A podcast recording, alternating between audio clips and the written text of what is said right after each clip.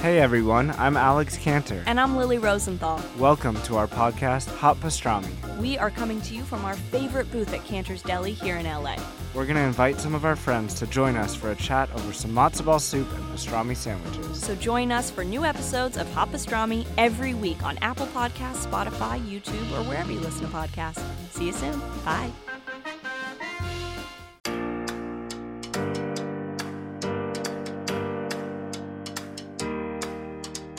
Welcome, everybody, to Me Time. This week, I have, well, this week is kind of about my me time, uh, which wine is one of my favorite things to enjoy during my me time.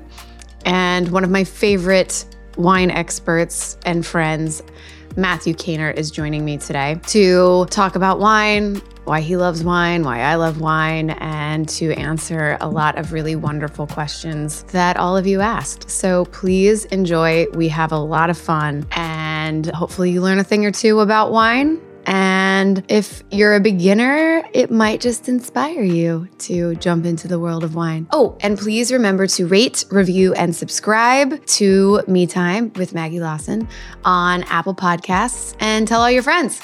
Okay, now enjoy Matthew.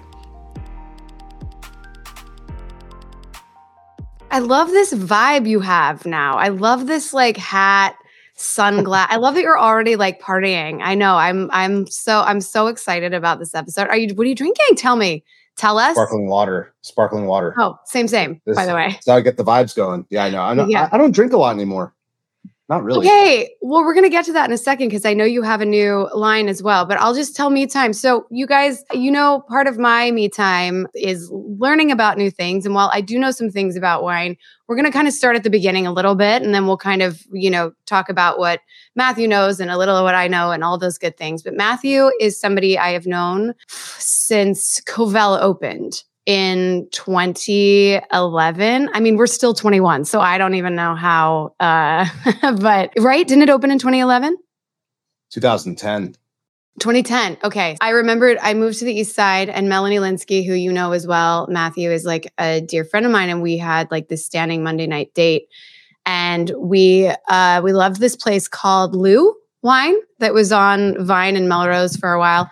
And it closed. We're like, where are we gonna go? And another friend of mine who was in Los Feliz was like Jen Finnegan, who uh is also wonderful, but she was like, you got to try this new place, Covell. And so, well, first off, I'm going to give a little background. I want you to promote anything you want to promote as well, Matthew, because you are now, I believe, the what wine journalist for Men's Journal. Yeah, apparently that happened. That's I'm real. like, wait, Matthew, are you just like flying around the world and like trying wine bars? I mean, I already did that. I used You to already did it. I've, I've, I've already, I've been doing that. And I think that's why I was in a unique position to get this opportunity. So yeah, yes, and yes.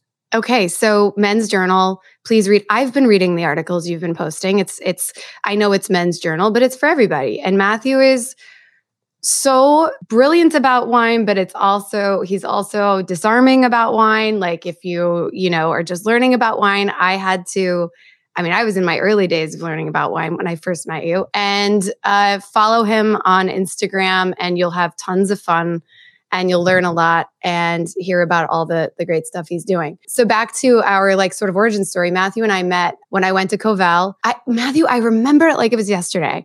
I walked in and it was already hopping. This place like sla- like it it made a splash early on. You mm-hmm. created such a special low key atmosphere, but like it was such a vibe because also the wine was so unique and and very select like you curated very special wines and then everyone working there you could literally ask anyone working there any question about wine and you could taste wines it was just this open easy place. And i knew i loved wine but i didn't know that much about it. And i remember when i sat down and i think you said like what are you in the mood for? And i don't know what i said probably something like i want something fruity. And and i remember you made me get specific. And i got really intimidated. And i was like oh i don't i don't i don't actually know that much about wine but i and you like walked me through like you got me to wherever i needed to like get to to describe what i wanted you explained wine to me and honestly you're one of the reasons that i grew to love wine and and learned about it along the way up until just a few years ago when I was going to Greece. I like went to Covell Mm. one night just to see you to be like, "Yo, what am I drinking in Greece?" And you were like, "Assyrtiko." And and uh, Xinomavro, is that right? Am I saying Gino Mavra. Xinomavro, yeah. Anyway, so Matthew has also I'm just going to give this shout out to you as well for the the pandemic. Um Covell obviously we all wanted to support our local places and Covell has been my was just a home to me for I mean life events happened there for me. I I learned all about wine there. Like you have the most beautiful people working there. Sean is one of my best friends now. Like and during the pandemic they were so brave and offered you know to uh it, you i could literally just text you and be like hey i would just want to get a few bottles. I'm scared to go anywhere. Um you were like we all have masks on. We're gonna open the trunk. We'll put a couple things in there. You like you you- i was like nobody's working. So you were giving you were like it was affordable wines. It was just great. Anyway i it will always have covell will always be a little home to me but also that's the place you created so you'll always have a place in my heart. And i just adore you so means a lot. Thank that was a lot that was you. a lot no, no, it means a lot. It's it's it's so sweet of you to say. I mean, we uh, you know, me and Dustin Lancaster, who's still an owner there, and he's Yeah. the um my co-founder, and you know, he designed it. It was his idea. He came to me and wanted to open a wine bar, was sick of making money for other people. And I said, Mm. let's go. You tell me when and where. And that that became Covell, which is so crazy.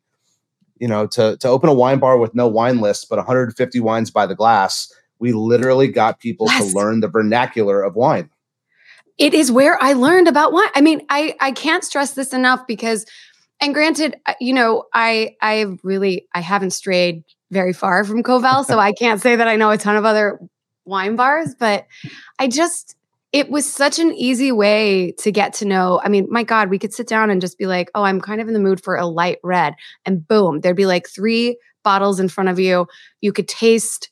You could get to. You could learn about it. The bartenders would kind of walk you through the process of you know the correct way to di- like etiquette even it, it was so much more than just a bar wine Yeah. bar where you go and pick a wine and have like you learned about wine anyway it's where i fell in love with wine so i'm hoping all the the listeners uh they'll that's why it's like today i kind of want to i want to talk to you about where i am now but i also as you can see by a lot of the questions that came in like we kind of have to we'll go back to the beginning a little bit first Yeah, off we'll zoom out. We'll zoom out. It's okay. zoom We're out. allowed to do that. And one of the things that I've had to remind myself in my career is this little kind of um, like club of people who know a lot about wine. It's a small club. And when you're introverted like that, insulated, able to talk about wine in a certain like have that language, have that common language. But then you're tasked with bringing in other people who have not gotten that far in their journey yet or are very passionate and excited but don't have the same experiences you have. It's really easy to turn people off, to not be Mm. respectful, to not be inclusive. And one of the things I made a really early part of my career, very important moment, and I can throw this back to working at Silver Lake Wine when I worked there Mm. first as holiday help and then became the manager of the store. The whole thing was everyone's equal, everyone is part of the conversation, make everyone feel like you're giving them their attention they deserve. And you never talk over anyone. You never make them feel like they don't know the answer to a question. If they ask a question and they had the balls to ask that question, give them an answer. Don't make them feel like you're too good to answer the question. It's Right. not fair. Right. And that I think is eh, wine is intimidating.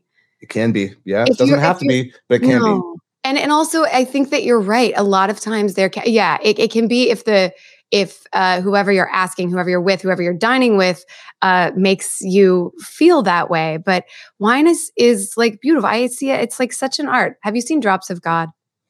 I almost started it last night. Okay. I almost did. I've been hearing about it. I saw the previews when before it came out. Yeah. I remember thinking, I'm either going to love it or hate it, and I don't know which one. And I can see that. Hmm I'm sure, I'm sure that there are things about it I'm going to love. And last night, instead of starting it, I went to bed early. So maybe tonight will be the night. Which, Okay. for those watching or listening at home, that will be whenever you are watching or listening at home. That's when I started. exactly. tonight. It's tonight. It's yeah. The, Whatever the night that and why. Yeah, tonight. okay. Um, wait, so I want to um we have so Matthew, so many questions, and I even have questions, but Yeah. before we get to all of them, because this will just be such a fun like Q&A thing. Um, when and how did you what what was it that was like, mm, I'm into wine. I want to learn about wine for you? There are some really important line in the sand moments for me. The first one, stealing a glass of champagne at a wedding at seven years old, Hmm. crushing the whole glass, Oh and shit. then had to be taken home because I was throwing up everywhere. That was like I something changed then. I know that. Like my DNA changed, my brain waves, whatever. and then to go further along, I grew up in Santa Barbara, quite lucky to be from such a beautiful place, but also a wine producing place, you know. yeah. And I knew what was going on in a way. When you're young and you live in a place like that, like you kind of have an idea of why people are making the movements they are, why uh, certain tourism is happening. But like, unless you're in a wine family or you're old enough to go check out the wineries themselves, it's kind of hard to really understand it. So I stayed in Santa Barbara for college. I went to UCSB before I quit. Yeah, I'm one of those people that quit college, whatever. And uh, wine for me, yes, I love it. badge of honor, right? yeah. Um, and we made it. We're still here. We can still we're talk. here, we're here, we're here. We can still talk and I- enjoy yeah, wine. some- somehow. Yeah. Somehow it's Yeah. all okay. Like it's a piece of art. It's a liquid piece of art that someone Mm-hmm. can experience and talk about and have perspective on. And then you can Mm-hmm. tell the story of the people who grew it and the story of the people who put the vineyard in and why historically there's all these amazing movements that happen because of wine. And I was just scratching the surface back then. And that's become my really, I call myself a modern day wine raconteur because I tell the fucking stories. It's what I do. I love the stories.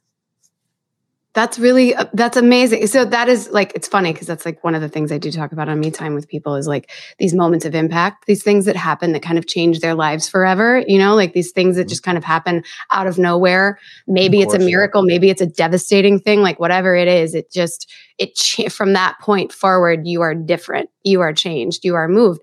And it sounds like for you in a lot of ways it was sort of pivoting into wine after after music and seeing the the world and the community that's there. I again, I credit you for a lot of this. I I see I see wine. I, I know so li- little. You know, com- obviously comparing to what you have learned, but God, I, I i also see it as art. I also like feel the history when I drink it. I feel like the earth when you. I mean, there's just a whole. It's a whole thing. I mean, that's it's different for everybody. But I I hear you. I love it. That's very uh like poetic almost. But that it is that um in a lot of ways. And also, I what a community. Yeah, go on. Yeah, I was going to say I borrowed something, a very important moment.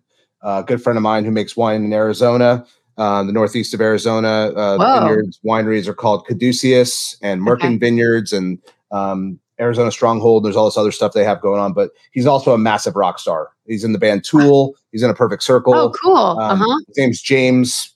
Uh, everyone knows him as Maynard, but Maynard James Keenan is his name. And uh, there was a film that was made about when he made the first wine that was made in Arizona, but grown from his own vineyards. And they actually filmed part of it at Silver Lake Wine. So there's this cool moment where we're all kind of in the film. And um, in that moment where he finally opens the first bottle that was grown in Arizona and made in Arizona, and it's it's magical and moment um, impactful because prior to that he would ship grapes over from Napa, Paso, Santa Barbara, whatever, make the wine there, but it wasn't grown in Arizona. So Okay. this moment happens. He finally gets the bottle open. And, you know, for those who don't know this, when grapes are grown, that happens one time a year. You then make wine. The first wine you're going to have from that last year, usually white wines and rosés, you have them the next calendar year. You don't drink them like eight hours later. You know, you you have to be patient. That's a good. Some red question. Yeah. wines take two or three years to, um, you know, go through their process and be ready for you to drink. So he made this sacrifice of time and land and money, grew the grapes, made the wine, and had to wait for this moment, this capturable moment. And on the film, it literally says a liquid love letter, which has carried with me for forever because that's what wine is. It's a liquid love letter, literally. I actually called my band that. I asked him if I could, and he allowed me to. But Oh, it's a Matthew, it's love poetic it. thing, right? Yeah. It's it's such a uh, an incredible, all encompassing way of describing the emotion behind it, the poetry behind it, and I think something really worth talking about. Every time you open a bottle of wine or you don't open a bottle of wine, think of the decisions that go into that. Like, for instance, if you have an opportunity to drink a 50 year old wine Mhm. and you were probably not the original owner of that bottle, think of all the times someone decided not to drink it for you to get to that moment, right? Oh, I have to. The passage of time, yeah. the emotion behind that, the fact that someone's got um inventory held up with they paid money to own it like this is the kind of stuff i start thinking about so i can communicate wine differently so Yeah. people stop thinking about it tastes like raspberries it tastes like you know gooseberry Yeah. like cool i get that but like the emotion's what matters if you can't emotionally connect what are we doing so well said and also like I, I'm glad that people. I, I, I'm. It's just nice to hear this because I feel like this is this is what made me fall in love with it as well. Was having the experience of of everything you're talking about, like, and when you take that moment to process it, which I don't do all the time, but like as you just said, and listen, like people listening now, like you're reaching all of these people now uh i mean you always have but just even just on this podcast like the, the people listening to this podcast who've never had this view or this take or whatever is like they, they're inspired. You're it's an inspiring thing. And if you enjoy wine like it's kind of interesting to think about all all the factors you're talking about the art of making and and just go back as far as artists written word all of that like that it's a sh- it's also there's such a history. I mean i i was with melanie recently and um I I met Turley, the Turley wine. Do you know Christina? Turley wine? Yeah, Or Christina. the- here in la I met yeah, yeah. Christina. Literally met Christina, yeah she's and awesome. she was just t- oh my god, it was so lovely. And and do you know Terrence at Horses? Uh, i've never been to horses i don't think i know anyone there yeah, and and that's a whole. I've other heard about them. Like, yeah, Yeah. but Terrence and he was like, both of them. They were talking about the the soil. Like when you even just that, like if you're a history person, if you're a if you're an art person, if you're like uh, uh um what what are the Earth people? Geolog- ge- geologist geological or or botanist or whatever. Like you yeah are study yeah Yes. So you're every there's so many layers to it. And she was talking about like the different eras of time that like this soil, they were picking up this soil. Like I was like, this is what we're talking about. So anyway, I am this conversation, Matthew, I could talk to you for days about this part of it because I think that is to me too, even if I'm not totally conscious of it every single time I'm taking a sip, there's something in it that I feel when I drink wine, and I, and it's all of that that you're talking about, even if I'm not processing every single thought or every single thing.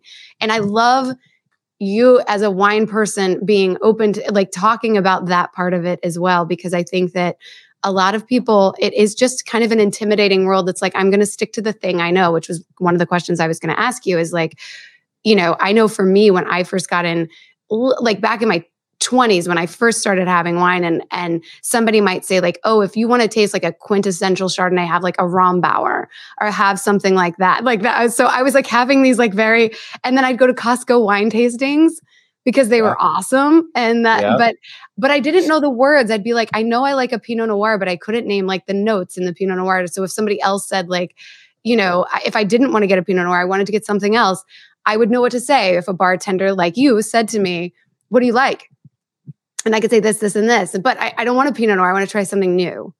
Yeah. So, but I like something like that. And that's where you came in with like all of this. And these are the questions, of course, I want to ask you, but we need like a week, Matthew. Right need like all this time. Yeah, because I, i'll make time for you i got you but you were that for me. That's what I'm saying. So anyway, I just wanted to say, and then, and Sean as well, who um, Yeah, is actually doing uh, the pod next week too. He's like, Ooh, uh, nice Yeah, well, we're doing like a pop at night. Like me, Sean, and Melanie are doing a little, um, a little hang out. But wine will be served. that's Um, gonna be good yeah, it'll be good. This show is sponsored by BetterHelp. I don't know about you all, but I feel like I've had a lot of times in my life where I have felt very uncertain about where I was going or what was next, or if the path I was on was the right path or the step I was about to take was the right step. I feel like I got through those times and I'm getting through one right now by doing my best to just trust myself and also know that it might not look perfect going forward. And even if I take a step in the wrong direction and I have to course correct, I can do that. And I don't know. I hope.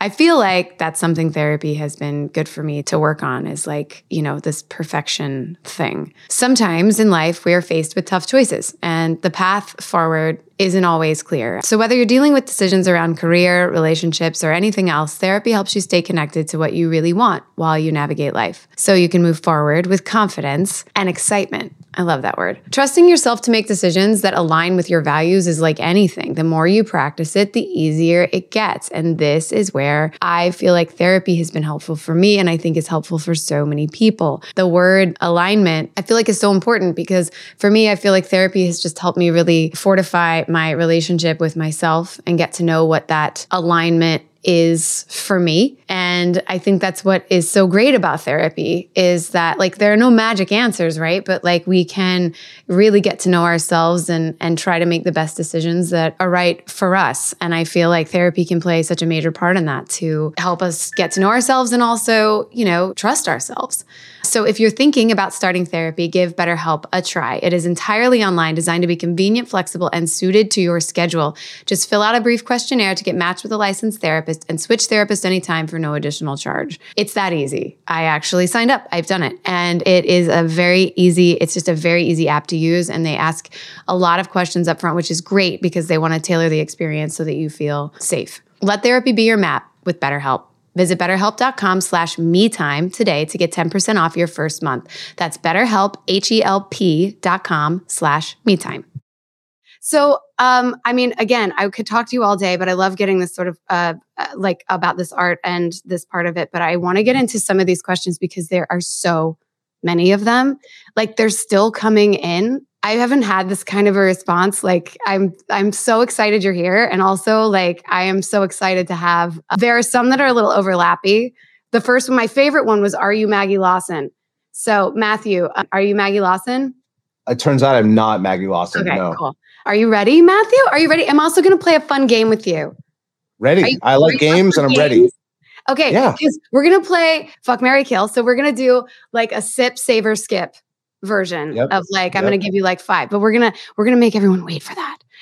Um, one question i got when i asked uh, people to weigh in it was like a lot of people had a, a similar version of this question which was what is the best wine that is readily available under $20 you know that that's a that's a question that is a hard one to answer only because everyone's looking for something different and best is subjective. And so, I want I want to yeah. be respectful to the question, but I also want to make sure that people asking it are are realizing like so it could be the best wine or twenty dollars for a certain context, and I could say this. this All right, this. I'm going to give you some context. Ready? Yeah. I'm going to my boss's house for a dinner party. I've only got 25 bucks. I yep. want to bring something impressive. Yep. But I don't really know that much about wine and i'm gonna i'm gonna like i i would go grab a trader joe's thing. What do what should i what would be let's let's do a red and a white. What would be an impressive red and what would be an impressive white? Sparkling wine is always impressive no matter what always. D- just everyone listening at home yeah. remember this for the rest of your lives. Sparkling wine is impressive. So there are a couple places you can get really great value sparkling wine. You will not break the bank. Alsace cremant d'alsace cremant is the word for a sparkling wine in French when mm-hmm. it's from anywhere other than Champagne. Champagne is a yes. place on a map. You can go to Champagne. You could stand in Champagne and be there and look at your iPhone and see on Google Maps that you were standing in Champagne. They also make sparkling wine there called Champagne. It's a protected thing from the French government. Yep. Cremant is the word in French for sparkling wines from outside of there. So Cremant d'Alsace from Alsace, mm-hmm. Cremant de Loire, and Cremant de Limoux Limoux is where sparkling wine originates. Those really? I didn't sparkling know that. wines. Yes. And I had a Cremant de Jura the other day that I also incredible, but tend to be higher priced. They are. It was like it, this one was like 35, I want to say. So I'm happy. I'm happy to know well, myself I didn't recommend even. It. Great. But, but, in this context, that's why I didn't say it. okay. Spark, so sparkling wine, you heard it here first, everybody. Sparkling wine, always impressive. I'm on such a sparkling wine kick right now that I'm actually this is this is helpful for me and a champagne kick. Right now. I'm also like, have you discovered some like Wiston? Have you discovered some of these uh, uh, sparkling wines from like the UK? English. Yeah, yes. Yeah. Yeah. So what's cool about, and I I don't like framing it this way, but it is part of the global warming conversation. What is cool about global warming, other than all the bullshit that fucks our planet up, is that places that 200 years ago, 100 years ago, 50 years ago, people poo pooed as, oh, the weather's not good enough. We can't ripen grapes. Why would you invest there? Places that used to be looked at as negative and, and low quality are now becoming world class, of which the south of UK is one of them. And Right. sparkling wine from the UK, though it's not at all in this price point. I mean, UK sparkling wines are like 50 to $200. They're expensive Okay. but the quality is incredible and why it matters why like contextually well, let's go to soil for a second that part of southern england has this very specific style of limestone called Kimmeridgian limestone that's from the same era i think it's like 500 to 750 million years ago Whoa. um so like when you know there were there were I, i'm pretty sure there were um uh, what do you call them dinosaurs roaming the earth then yeah. um, that that era of limestone also exists in Chablis, yeah. in parts of Champagne, and in Sancerre specifically. Love So that's why yes. the south of England has this ability to make such high quality sparkling wine. Wow. I didn't even know all of that. It's so funny because Christina was telling me about the that soil, like the soil, what I was just saying, we were talking about. She was like, it was Yeah. like dinosaurs were roaming the earth and like that's the soil. These roots are still reaching. Isn't that crazy? yeah. Yeah. Yeah. I'm like, yes, I I ta- I want the dinosaur wine. Um, this was very that's huge, by the way. The sparkling wine for sure. Okay, so uh let's go. I'm just going down questions, honestly, Yeah. um, because I even have some of my own, but I'm gonna start with all the uh listener questions. Okay, is organic wine really that much better for you and less of a hangover? So number one, I'm not a doctor. I can't talk about better for you. What I can say is this: Yeah. Any of us, when given the option, we all, when you think about it logically, would rather put something in our body, any food product, where there's no additives. It's better for you in that case because you're not adding something that probably shouldn't be there. And there's a lot of studies that have been done, uh, whether it's Roundup, whether it's you know additions of non-organic materials that are sprayed in a vineyard. Um, those kinds of things, which in the farming world, I, I had it best said by a winemaker friend of mine. This is now 11 years ago. I'm in his vineyard in the Roussillon region, southern France. Mhm. And he goes, I, I farm uh, organic biodynamic because uh, I eat the food here. Why would I? Why would I want to eat the shit food? Uh, Ah, it's, it's for my life. Uh, yes. it's- That's so so right. good impression. so, so what I want people to think about is the concept of organic wine, Mhm. biodynamic wine Mhm. we're separating ourselves from what matters. It's the farming that's the important thing. Organic farming, biodynamic farming, Okay. handling of the grapes in that way without these non organic additions. And I also want to be very clear in organic farming, they're allowed to use copper and sulfur and other things in the vineyards to save the vineyards because I don't know if you guys know this for those of you who have not traveled to vineyards, but like a vineyard is literally an ecosystem where fucking animals live. Yeah. Animals, not Yeah. humans, Yeah. wildlife. And stuff happens. There's rain, there's uh, powdery mildew, there's eagles that come and eat uh, little animals, um, you know, sheep come and eat the grapes. There are reasons why people make these decisions today. So let's be a little bit mindful when we're judging quickly on, you know, the organic versus non-organic. But Mm, the concept of organic wine, mhm, mhm. like just just like the gauntlet of, you know, drop Yeah. the guillotine, it's organic. yeah. I think we got to take a step back and think about what we're talking about in a, li- a little bit. That's my take on it. Organic farming matters a lot. A I lot. love it. Yeah, yeah, yeah. Well, so in biodynamic, can you like what is the difference? I Like what? feel like there is organic, uh, natural, biodynamic. Like I hear all of these words, but it's also like Yeah. they all. i- i- eh, eh, If I were to ask someone, usually they're all described very similarly, but I think they're very different. now Well, because they become marketing terms, and people when you go to a shelf at a grocery store and you see organic, and then you see the one the option B next to it that's not organic, which one are people going to buy? Especially in cities. Of Let's be honest. Of course. But the, the actuality of this stuff, there are details and reasons why, and um, in a lot of cases, governing bodies who oversee it all. Biodynamics is another farming technique. The same guy who created the Waldorf School, Rudolf Steiner, a, a old Austrian dude, um, he created biodynamic farming, which was a way of being one with the lunar cycle to know when to do all the important parts of growing. And it's not just for vineyards; it's for any sort of um, you know things that you grow in a field, things that grow in, a, in some sort of a, a pasture or whatnot. So yeah. it's it's knowing when in the moon cycle you're supposed to sow your your uh, seeds, when you're yeah. supposed to you know trim back parts of the vineyard, or you know I I'm, I don't want to speak on wheat and cereals and things, but like you could do it with that as well. And so the whole point is that what, being one with the earth, being one with the, the moon, especially, we're made of water. We're super sensitive to the, the lunar cycle as well. I it's this kind of stuff. I love it. It's but this full yes. circle understanding. Yeah. And then there's other things that were brought into it, like um, there are certain preparations they do that are a little witch doctory and a little bit voodoo, which I kind of am into. Me I'm too. from Louisiana. I was born in Louisiana. Like I didn't know that. Some, yeah, I'm, I'm like I lived there for I think three months. It wasn't up to me, okay. but still, my mom's from there, and I've got this kind of like Cajun side of the family that's all about healing and energy, and so I, I I'm attuned to it, right? Um, the witch doctory stuff that goes on, like they have you you get a cow horn and you bury a certain amount of manure in a, a, very specific part of the vineyard at a very specific time in the lunar cycle. And what it's known to do is release nutrients that the vineyard needs and it knows how to depending on the drainage and when it rains and where the runoff goes it knows how to carry nutrients certain places. And think about this. Okay. When you think of a tree we've all seen trees especially if you live in a city you've probably seen tree roots that are coming up and trying to find water and whatnot. Yeah. they ruin sidewalks and whatnot grapevines when they've been alive a long time they're digging all the way down and they go deep. Sometimes you know it could be as low as six or eight feet and as far down as 50 60 feet or so. The the older they are the the lower the roots go the more likely they are to um, find sources of water and not need the external world to help them which is better in times of drought better in times of extreme heat better when things are really messed up like they are in the world right now because of global warming. These older vines are better and biodynamics has understood this for a very long time just like you're trying to help the vineyard have this it, you you look at it as an ecosystem again. It's yeah. that's why like, holistic. It's like the land and everything's working together. Thank yeah you. yeah yeah.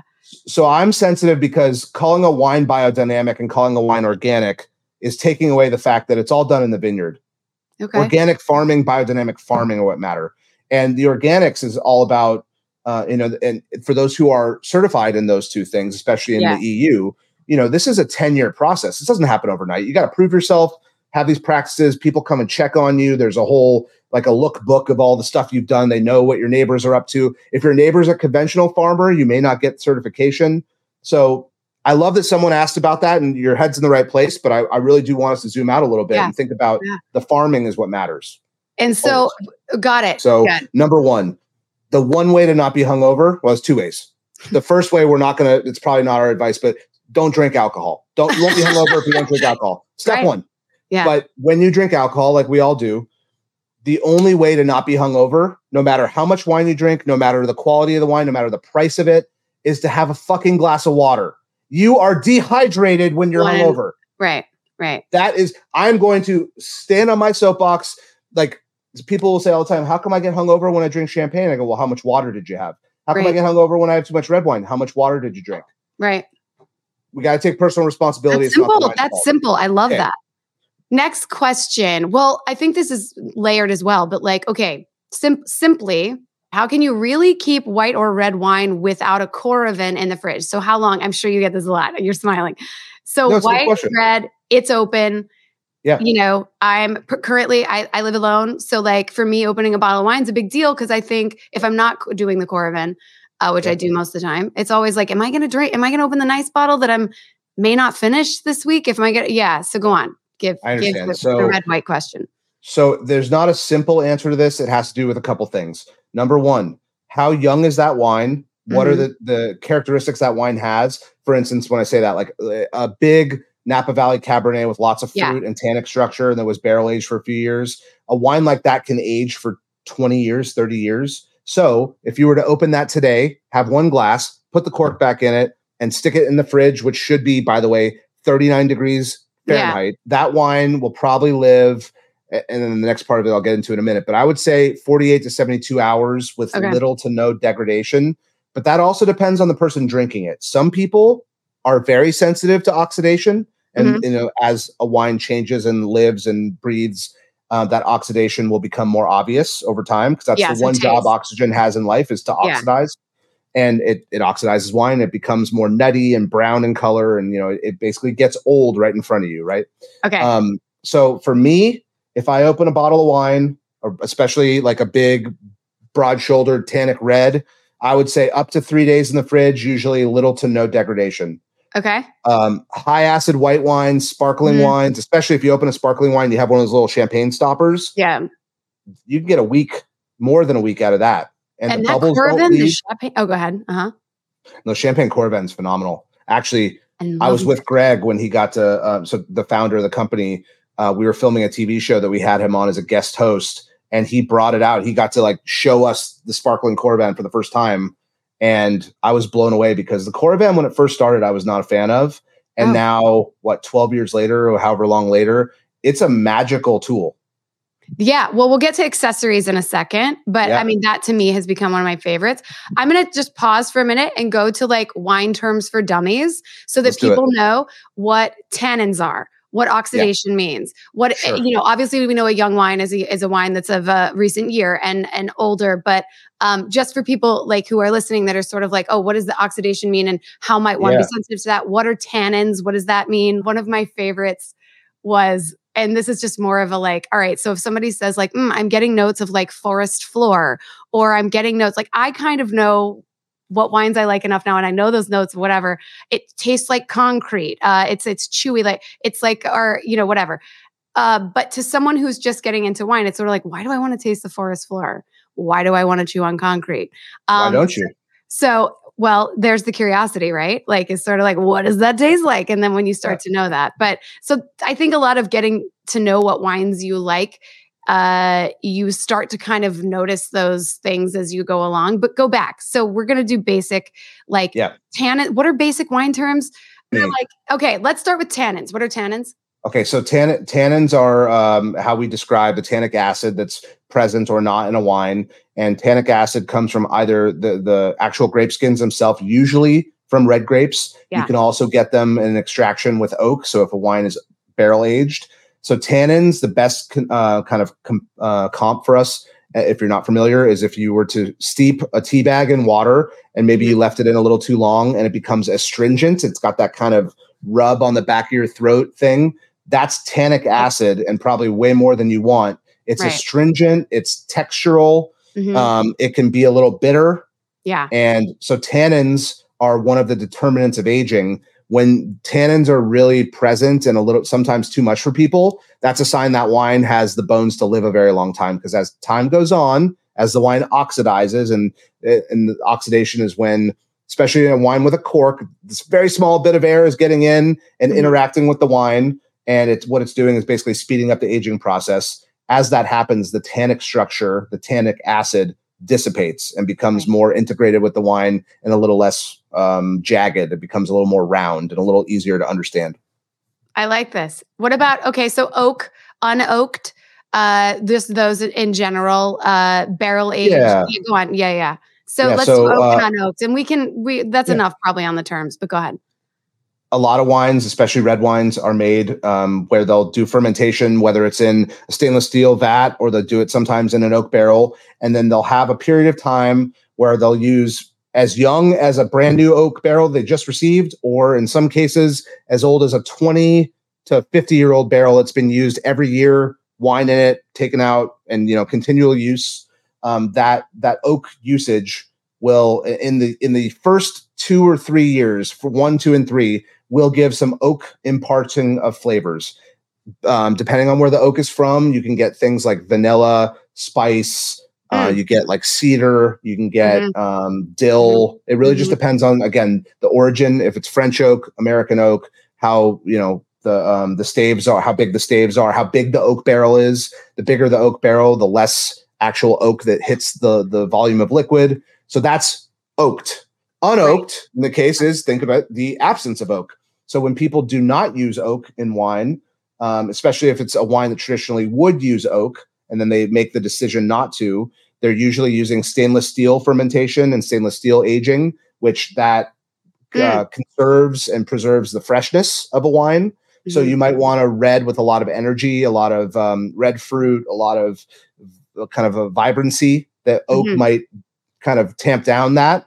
So not using oak, unoaked version. Chardonnay is another one that uh, I'm not personally a fan of unoaked Chardonnay, but a lot of people are doing it. Sauvignon Yeah. Blanc is almost always, Always. unoaked, not not always, but almost always. Uh, a lot of white wines tend to be when they want to preserve freshness, preserve the fruit. Uh, Mhm. But then it depends on the people. Like there's barrel aging for. I see it with Riesling. I see it with Chenin Blanc. I see it with obviously Chardonnay, a big one. Uh, and I'm just naming a, a very small amount of white wine varieties. There's Yeah. uh, five thousand of them. So Green Chef is the number one meal kit for eating clean with dinners that work for you, not the other way around. Feel your best with nutritionist approved recipes, including protein packed meals with at least 40 grams of protein on average per serving and flavorful plant rich vegan and vegetarian meals featuring certified organic produce, good for you grains, and plant based proteins. Get everything you need at Green Market. Their one stop shop for nutritious grab and go breakfast, brunch kits, wholesome lunches, ready to eat snacks, and more you can easily add to your weekly order. I'm very, very excited about Green Chef. Like, I can't say enough about them. I really love them. Craving more servings of a favorite recipe? Now you can double the portions in your weekly order with just one click. It's so easy to use. Feel your best this summer with seasonal recipes featuring certified organic fruits and vegetables, organic cage free eggs, and sustainably sourced seafood. Who doesn't love that? Like all this stuff means so much to me. So I'm just very happy this company is out here doing it as a meal kit and delivery. Make more time for your summer goals with their convenient step by step recipes and options ready in less than 30 minutes. Plus, cut down on meal prep with pre portioned and prepped ingredients, including pre measured sauces, spices, and dressings delivered right to your door. It's true. It's that easy. Each week, I look forward to seeing what's new on the menu, like Brussels sprouts, hash, and eggs or the Greek kale salad, chicken flatbreads. Like, come on, you all. Like, it's it's so good. Each meal is so flavorful and delicious and makes you feel great inside and out. It really is a fun new meal delivery. You're gonna feel great. Go to greenchef.com slash metime50 and use code metime50 to get 50% off. 50% off. Did you all hear that? Plus free shipping. That's greenchef.com slash metime50 and use code metime50 to get 50% off plus free shipping. How do you uh, build up your palate? How do you sort of get to know your own palate? Somebody says I only drink dessert wines right now. So what's what are Right. good entry red, entry white? How do you start to know your own palate? So here's what I recommend to yeah. get to know your palate better. No, there's a couple things that are very important here. It's very good to know what you like and to think about characteristically what you like about those wines. If you like dessert wines, that means you like something sweet, you like something round, you like usually lower acid, and that can be a gateway into other things. But really, the way to build the palate up is to keep an open mind and try everything. Yep. If you only like fill in the blank, I only listen to Taylor Swift, I only like uh I don't know, I, I only watch Yellow Right. Jackets on TV, Right. whatever Yeah. the TV show is. I know I had to Melanie. Um, uh, but, but my point is like if you like something you're going to like something else. And the way Yeah. to find that out is to think about the characteristics of said thing. So with dessert wines that's usually a lot of them are lower alcohol not always but usually. So it's probably someone who is less into the flavor of alcohol. The sugar and the lower alcohol mask that.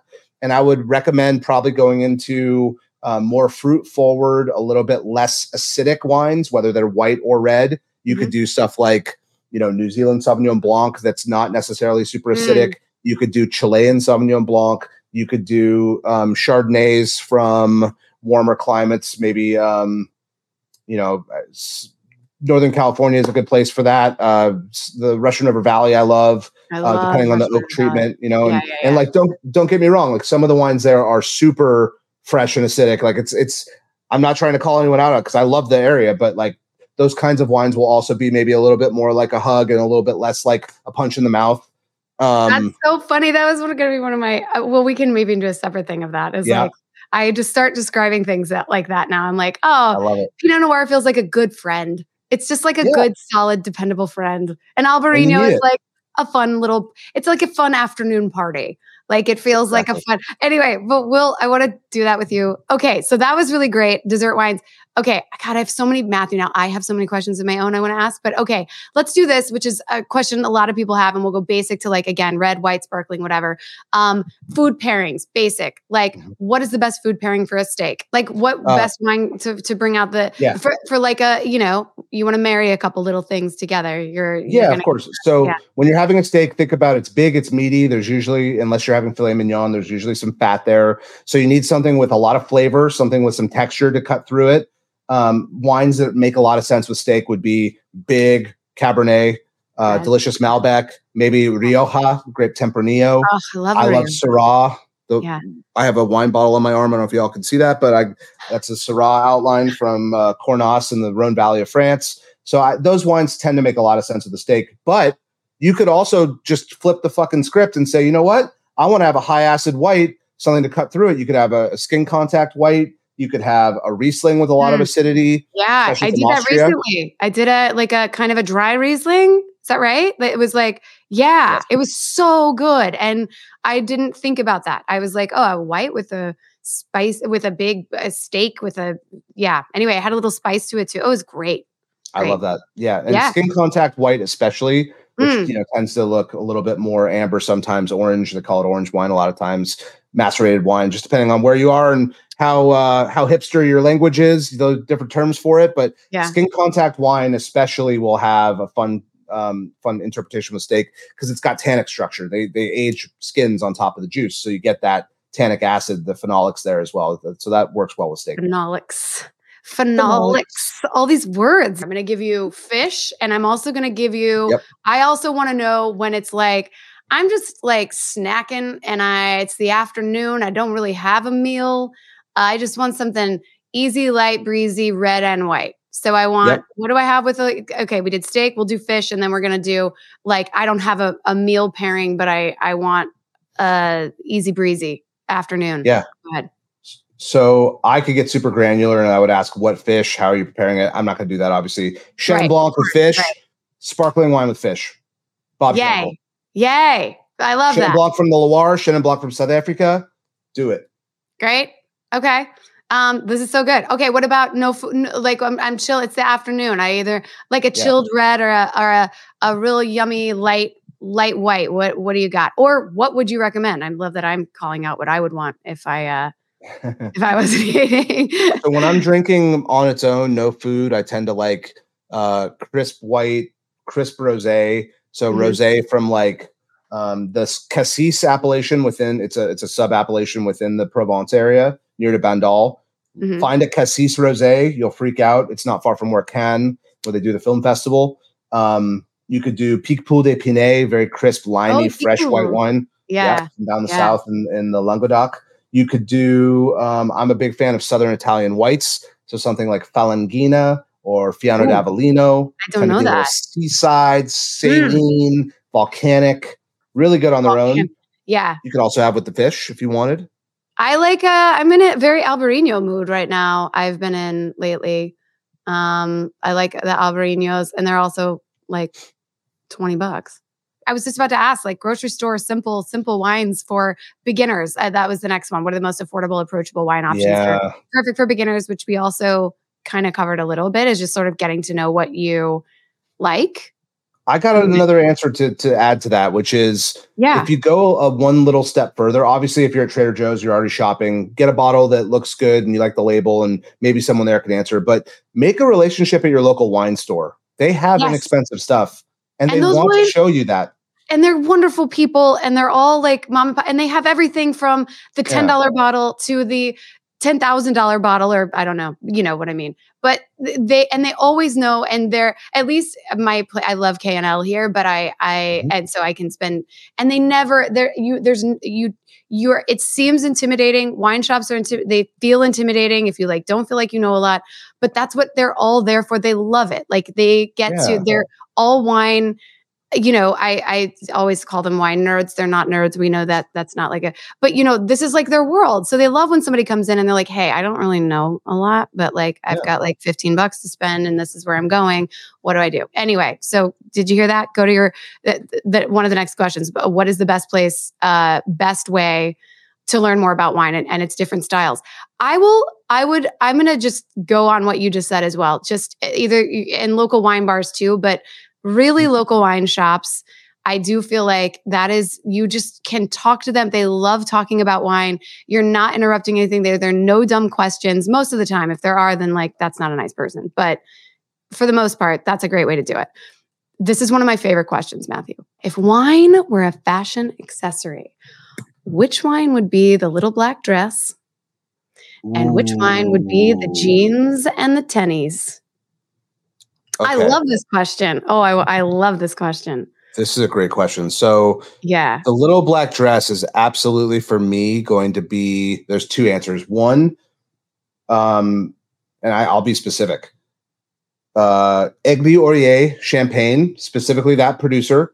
They make a wine called Les Vignes de Vrigny, which is 100% Pinot Meunier, and it's one of the biggest turn-on wines on the planet, which is what a little black dress is meant to do. Let's be real. Okay. And you want that bottle of wine empty, you want the black dress on the ground, straight up.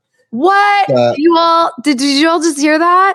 Holy hell. We didn't just get champagne. I would have said champagne as well, but you got really specific and also that is a little black dress and a bottle. Okay, go on. Yeah. Um uh, so um I mean I feel like there are many accessories, but this just went from black uh black dress and look, I'm to I'm to turn it up a little bit. Say okay, jeans and jeans and tennies. Like jeans white t-shirt tennies. What's that? Yeah. So that's that's going to be a little more like a Tuesday night. That's going to be a little more like I'm drinking. I think I might I might break out like uh let's see. I think that is the Cote de Provence rosé, the one that like like the Barbie rosé, the one that everyone's Oh. drinking. Like just you're you're looking and feeling good. You're comfortable. It tastes great. It's a hot day. It cools you down. It's uh, like it's laid meant back. to just do exactly what it's meant to do. Yeah, you want it by the pool. But it's like still it cute. Yeah. walk to you know you can walk into town and go to the grocery store, but it's it's it's a ten out of ten still. I love that answer as well. Oh my god, I feel like we need to do a whole episode of accessories. Um I will also one of the questions was why is rosé so damn good? Um so Because my rose colored glasses. Why do you think? well, exactly, rosé all day. Oh my god, offer some oh tips for reading a wine label and understand what it tells you about the wine. Ooh, Okay, so okay, I have I have a wine bottle right here. yeah. This is an Albarino. Do you want to like should we should I Oh, go? is that the low the Paco Lola? I love it. Yeah, I'm so into it right now. Yeah, this is the one I'm I'm very into right now. Yeah. So let's just say what we're looking at here. We're looking at the label. We want to know the region um, Yeah, on the label. Yeah. the important details that you should take away from a wine label are who made it, where they made it, what grape or grapes potentially. Some regions by law and also just by history do not say the grapes because they assume you know it if you were to drink a wine from that place. Mhm. So not all of them will have the variety on there. And what's interesting about it is there's other lawful things like the alcohol content must be there. Um, there's certain pers- um, proportions that like the name of the wine versus the name of the grape and the name of the place, depending on where it's from. right. A lot of the marketing terms. Now, if you turn a, a label over and you look at the back and it tells you what temperature to drink it and what food to have with it and this whole romantic story, I'm not against all that, but I want everyone to know people's job in life is to sell you things. Don't you think they might write some shit to make you buy it if it sounded romantic? right. So sometimes you got to take these cute little stories with a grain of salt. okay. Um, a lot of times, the less that's said, the better in a lot of ways yeah. because the wine will speak for itself. So, what you want to be looking for are, and I believe personally, especially in 2023 and beyond, like it's too easy to have a nice label. Like it's it's no longer an excuse to have a shit label. I'm Right. sorry. right. Easy. Yeah. Labels Label- are absolutely. And it's not about judging a book by its cover. It's literally, it's not that hard to make a label that looks nice. So let's make a nice label. Let's have clear information of where the wine comes from. Right. It's better in theory to have a wine, or better is not the word I want to use. It's more descriptive of where the place is for the grapes that have been grown by the people who made it, or in tandem with another great vineyard or grower because not everyone owns the vineyards that they make the wine from. Not everyone Right. has millions and millions of dollars, but Right. there are a lot of people who buy wine and put their own label on it. There are people who buy grapes from other vineyards and put their own label on it. Right. There are people who don't make the wine and just buy out a winery's inventory and Right. slap their marketing. Li- so there are little clues sometimes on things like that. And I'm not against all that stuff, but it's nice to know. You want the information, right? Yeah. And looking at a wine label sometimes we'll take in information and we'll we'll teach ourselves or convince ourselves, oh, that's a good sign. Well, I don't think a lot of them are good or bad signs. It's more what's the information. Okay. I love that. I'm going to get into the, this fun little game I came up with. Sip, savor, skip. Mhm. Ready? Yep. Okay. Light bodied reds. Ready? Beaujolais, Pinot Noir, Grenache. Uh Beaujolais savor, Pinot Noir sip, skip the Grenache. Love it. Full bodied Cabernet, Shiraz, Syrah, Malbec. Oh, this is the tough one. Okay. Uh savor Syrah. Wait, savor Syrah? Savor Syrah. I got Yeah, Syrah yeah, on my arm. I told you that already. Yeah. Uh, and then the, the hard one, like I'm going to Argentina in like a month, so I, I'm gonna I'm gonna sip Malbec and skip Cabernet. Sorry. Oh, this is, Sorry. this is groundbreaking. The the I- you know. is out. All right, Sorry. aromatic whites. Oh, interesting. I have a Riesling, a Gewürztraminer, and a Muscat. Muscat? Yes. So, okay. Yes. Go on. Sorry. What did I say? Riesling, Gewürztraminer, Muscat. Or is it sip Muscat? Gewürztraminer, sip Gewürztraminer, savor Riesling, skip Muscat. Great. Muscat's Uh, awesome. What? No, I know. I know. Okay. Uh sparkling. Oh, this is easy. Champagne's Prosecco Cava. So easy. sip Cava, savor Champagne, Hell yeah. and skip Prosecco. Hell yeah. I'm Hell- sorry. Why? I mean Prosecco. Prosecco's good when you top up your your um your what do you call it? Uh, uh Aperol spritz. Oh, or your mimosa. Yes. Okay. Rich white. Okay. Chardonnay, Viognier, Marsanne. Uh, this one is good for me. So uh, Marsanne is a sip, Chardonnay is a savor, and get the fuck rid ever. Don't ever. I don't ever want to drink Viognier ever again if I don't have to. Bye. Goodbye. Light and crisp white. Sauvignon Blanc, Albarino, Vermentino. Sip Vermentino, savor. What was Sauvignon Blanc? What was the other one? Albarino. Savor Albarino, and sorry Sauvignon Blanc. Spice, Sauvignon Bye. Blanc. Bold, spicy reds. Okay. Um, well, I don't know. I don't love, I don't, I have Zinfandel, Shiraz, Petite Sirah, but I feel like this one should be like Zinfandel, Rioja, Tempranillo. What would be a better, what would be a better comparison of bold and spicy reds? Rioja, Yeah, Tempranillo. Zinfandel, Tempranillo, and Petite Sirah are good. Let's do that. You already- okay. So bold and spicy reds, Zinfandel, Tempranillo, and uh, what do we say? Petite Sirah?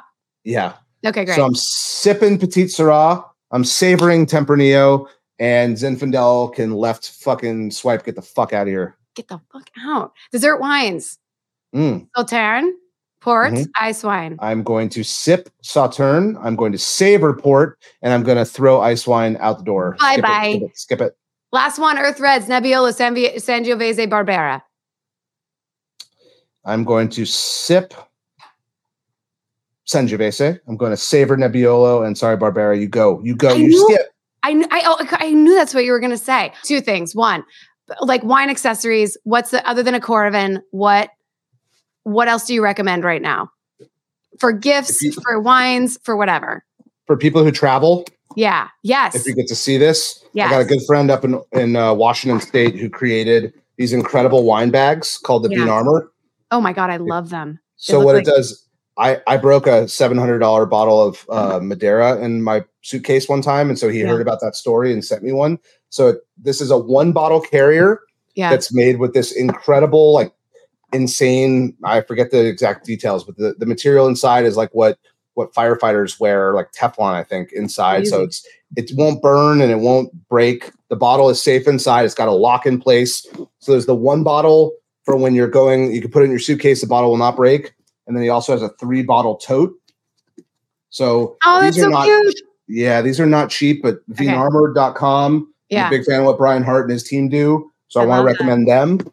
I also want to recommend. I don't have it easy to grab right now, but the okay. um, if you drink vintage wines, you must own the Durand wine opener. It's a must-have. It is the only way to get an old cork out of the bottle without breaking it by far. Wow, that's great to know. I did not. Uh, I've never heard of that. So even I The, didn't. the Durand.com. thedurand.com and also we love our Coravin really quick proxies um Yeah. just tell listeners about it really quick because i think it's really special what you're doing with with proxies Yeah, so the Proxies team originally from Canada, they make it outside of Toronto. Um, I came on as the ambassador two years ago. What it is is a non-alcoholic wine alternative. A lot of people just call it non-alcoholic wine. I try not to um, correct everyone, but it's different because we don't make wine and then take the alcohol away. It's a whole different intentional process built from the ground up. It starts non-alcoholically, continues that way, and ends non-alcoholic. So um, it's a uh, a wine like beverage again without alcohol that starts with wine grapes organically grown in Italy and then we make tea for the low end for tannic structure for like the body of it oh wow and and then we're able to layer in flavors earth components spice components fruits some juices concentrates we make um, sometimes like tinctures and we do fermented ingredients. And what's cool about it because we're not literally making wine that's extracting the alcohol and then you're left over with whatever you made because it's a food product uh, you know a beverage that we then can layer intentionally we're able to get creative and you can kind of reverse engineer it and try to get to a place intentionally. It's really fun. I love that. And so you can still enjoy the sort of art and the flavors and all of that of wine if you're even if you don't uh, drink alcohol and i think that's uh, exactly. really, really really special for people. Or if Um, you drink. They're great for drinkers too. or even if you drink yeah of course it doesn't Yeah. just have to be for that. It's just being able to sort of enjoy that without getting tipsy and without getting i just i think that's a really special thing you're doing. Thank so you. i'm glad uh i was glad to see it. Matthew i'm actually going to officially let you go. Thank you so much. You are just uh, it's such a uh, uh, your enthusiasm for wine is what got me excited about wine and also what is going to get these listeners excited. Like it's just I, I love talking to you about it. So thank you so much. My pleasure. I adore you Um, back and yeah. i'm happy to be here. It's so great to to share the your time the me time with the yeah. one and only. And i am not maggie lawson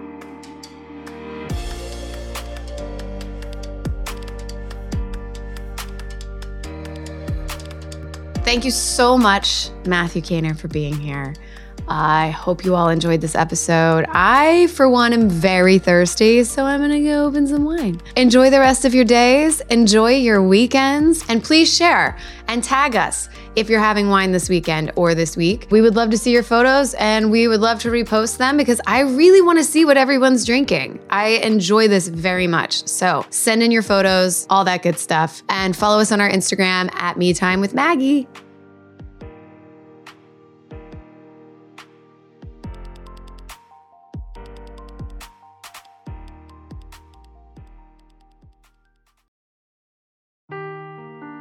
Seeking the truth never gets old. Introducing June's Journey, the free to play mobile game that will immerse you in a thrilling murder mystery. Join June Parker as she uncovers hidden objects and clues to solve her sister's death in a beautifully illustrated world set in the roaring 20s. With new chapters added every week, the excitement never ends. Download June's Journey now on your Android or iOS device or play on PC through Facebook Games.